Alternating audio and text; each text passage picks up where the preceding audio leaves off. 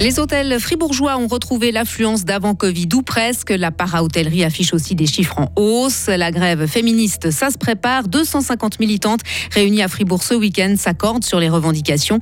Autre combat, le climat et une manière originale de militer, se jeter dans les eaux froides de la Sarine. Le temps va être assez ensoleillé avec 8 degrés. Demain, nous aurons de la neige à 700 mètres lundi 6 mars 2023. Bonjour Sarah Camporini. Bonjour Mike, bonjour à toutes et à tous. Retour à la normale, ou presque. Les nuitées hôtelières ont augmenté de plus de 20% l'an dernier par rapport à 2021 dans le canton de Fribourg, mais surtout, elles ont retrouvé un niveau comparable à celui de 2019, année record d'avant la crise sanitaire. La para-hôtellerie poursuit, elle, son ascension. C'est le cas en particulier des chambres d'hôtes ou encore des Airbnb qui connaissent un très fort engouement, mais pas de quoi inquiéter les hôteliers professionnels. Pierre-Alain Morard, directeur de l'Union fribourgeoise du tourisme. Ces nuitées, en fait, représentent euh, des, des chiffres très importants qui augmentent euh, de plus de 30% en, 2022. En fait, sont répartis dans plus de 80 communes du canton.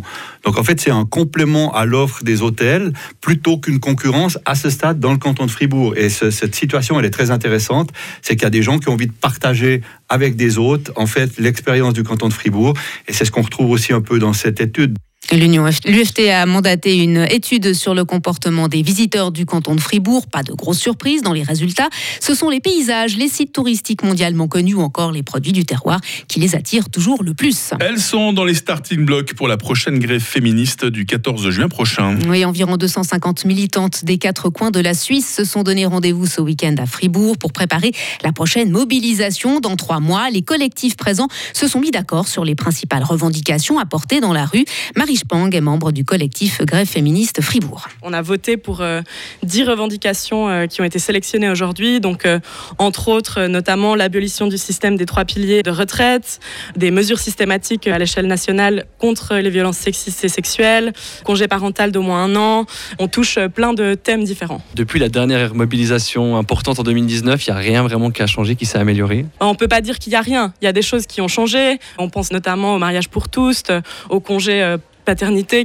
Dans l'espace public, quand même, les choses ont changé. Dans les médias, on commence à utiliser le terme féminicide, par exemple, mais ça règle pas les problèmes, en fait. Au niveau institutionnel, on voit qu'il n'y a pas eu d'énormes avancées et c'est aussi notamment pour ça qu'on se rassemble aujourd'hui. Le droit à l'avortement libre et gratuit inscrit dans la Constitution fait également partie des revendications du mouvement. Se jeter dans les eaux froides de la Sarine pour sauver le climat. Hier à Fribourg, environ 80 personnes de la Marche Bleue ont bravé les températures glaciales. Le but de cette action est de sensibiliser le public à la cause climatique et inciter la Suisse à respecter l'accord de Paris sur la limitation des gaz à effet de serre. Mais pourquoi se jeter dans l'eau? L'une des instigatrices de cette action, Valérie Dacremont, explique la symbolique de ce geste. Alors c'est pour déjà se rafraîchir dans ce climat qui se réchauffe et se donner du courage parce que c'est sûr que individuellement isolé, on n'y arrive pas.